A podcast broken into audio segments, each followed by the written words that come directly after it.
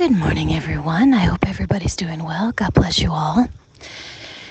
Today, I wanted to talk about the burden of belief, which is an interesting concept. I think a lot of us who are true believers and who are looking at everything that's going on can understand that concept that when you believe and when you pay attention to scripture and you see these things happening, there is an incredible burden placed on those who see it. It's a blessing, but it's also difficult to balance it. And I just want to offer a little bit of support and encouragement to others who are in the same situation. As you all may or may not know, um, yesterday, or was it two days? ago? I think it was yesterday, uh, the news broke that in addition to the seven year covenant with many summit that's happening in New York at the UN on the 17th and 18th, they are now, in addition to that, introducing a possible peace deal with Israel which sounds like it's involving the idea of splitting Israel into two states, which we all know, according to Scripture, God will not allow that. I find it fascinating because most of the believers who are still resistant to the seven year covenant meeting happening this week with the UN being the Daniel seven year covenant, the argument has always been they believe that that seven year covenant has to include a peace deal with Israel. I don't see that specifically in that section of Daniel, but I can understand why people see it. But either way, I find it fascinating that now that is on the table too. So, going back to the burden of belief, when you see all of these things, when you're looking at all of these things, when you're paying attention to what Scripture says is about to happen, when they say peace and safety, then sudden destruction comes upon them. You can't help but feel that some stuff is going to start happening. And then what do you do with that? You the people like me who believe it, there's a big part of us that wants to just scream at the top of our lungs to tell everybody to get ready. But there's a lot of people who do not want to see it and can't. And our job is not to convince people. Our job is to plant seeds and present a door for other people to open on their own if they choose to. At the end of the day, everybody's relationship with Jesus is between them and Jesus, not us. All we can do is plant seeds and back off. That's it. And I had an interesting opportunity yesterday on a walk with my husband, who I've told you before, is sort of what I would say probably in the lukewarm church category, where he kind of believes, but not really, sort of. You know what I'm saying? So I've constantly had to walk a line with him about what do I share, what do I not share. But yesterday I had an opening.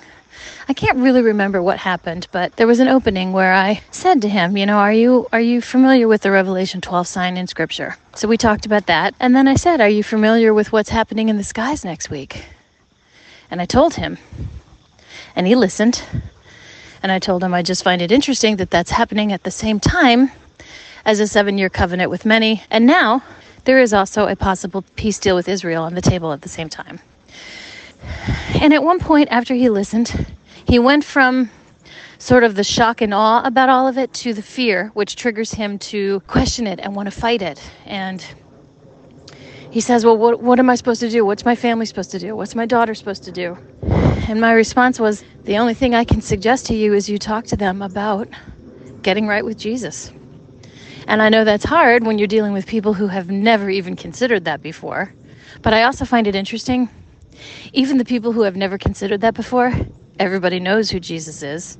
Everybody knows what scripture is. Everybody knows what the Bible is. Everybody knows what the concept of God is. Whether they believe God is actually true or not, everybody believes in the concept. Isn't that interesting? There's a reason for that, in my opinion which was one of the very first things that drove me to pick up the scripture.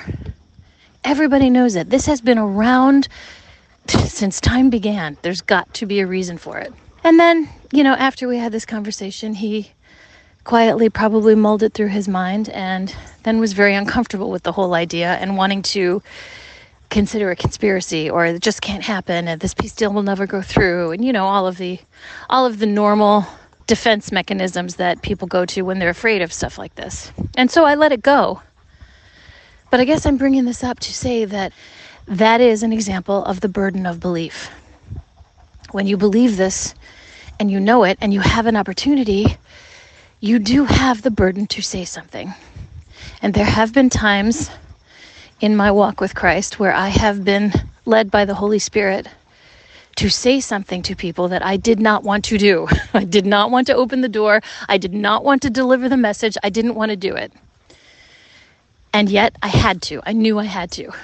And then when I did, dropped the seed, said what I needed to say, and then walked away, I knew that I did the right thing.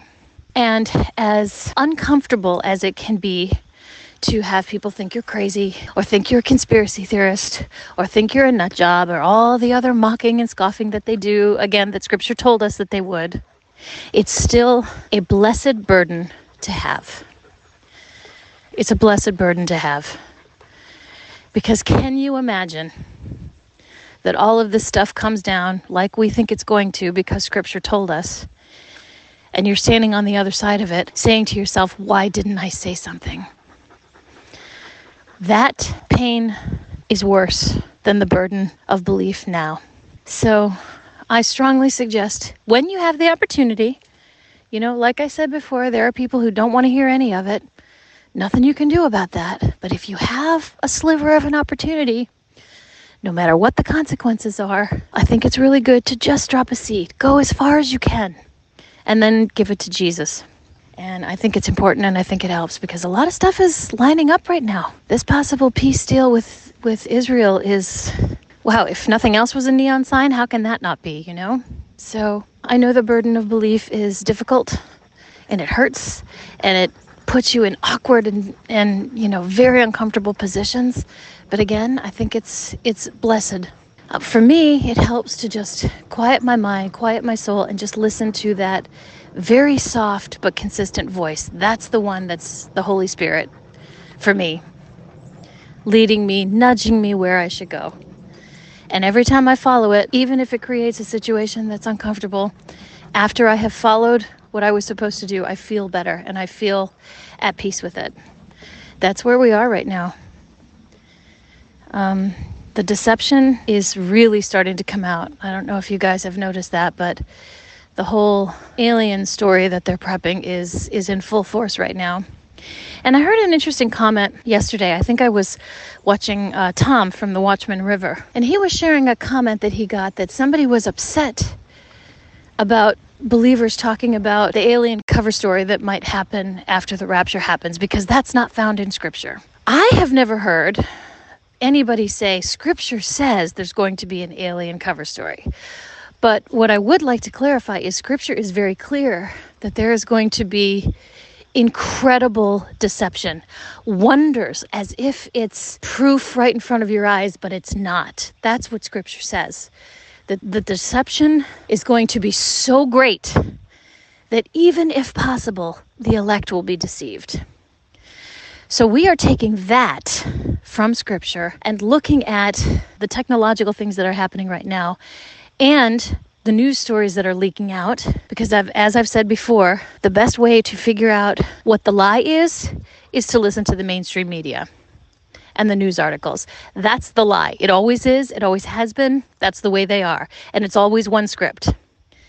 When you know what the script is, you know what the lie is, you can figure out what the truth is. And so, those of us who believe that after the rapture happens, they're going to blame it on aliens is because scripture talks about a major deception that's going to happen. And we, as believers, are looking at what's happening on the earth. And that does seem to be what's being set up as the cover story. Because the one thing you have to step back and realize is everything on this planet has been designed from the beginning to keep your eyes off of God to convince you that God is not real, to keep you down here stuck in the mire of the corruption which is Satan. That has always been the goal. So, knowing that, you have to think about well, how is Satan and the evil forces going to explain away the rapture when it happens? Millions of people all over the planet suddenly disappeared. They can't let you think it was God. They can't let you for a second believe that the Bible is real. They have to cover it up. They have to. It's the only way that their plan from that point forward is going to work. Scripture talks about the major deception that's going to happen. It's got to be part of that. So the only plausible explanation that people can come up with is either A, they're going to try to say that it was some sort of weapon that's been developed, but nobody's leaked any stories about that.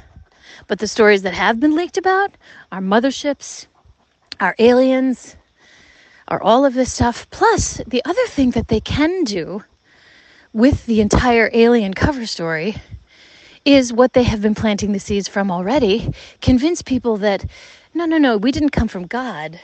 We came from little green aliens. Again, it's a deception created to pull you away from God, to deceive you into thinking God is not real. The best way that they can do a global major deception about that is the use of aliens. So, again, I am not saying, nor has anybody that I listen to saying, that scripture says they're going to blame aliens. But scripture is clear, number one, that there are fallen angels which are demonic. It does not talk about aliens. There are no aliens according to scripture. What it is, is demonic forces. And it does say there's going to be major deception. So much so that even the elect could be deceived. So hold fast to scripture, guys because the lies are going to come at you like they never have before, and they are going to throw everything at you to convince you, if you are still here after the rapture, that it was not God. Please pull out your Bible, get a hardcover of your Bible. Stick close to the Word of God because those lies are not true. Whatever the mainstream media is trying to feed you is not true. Hold fast to God. Do not be deceived. And the best thing you can do is right now place your faith in Jesus Christ so you're not even here when all of this stuff happens. All right? I love you guys. Keep your eyes up. Again, I know a lot of shaking is going to happen this week. Um, a lot of shaking is going to happen.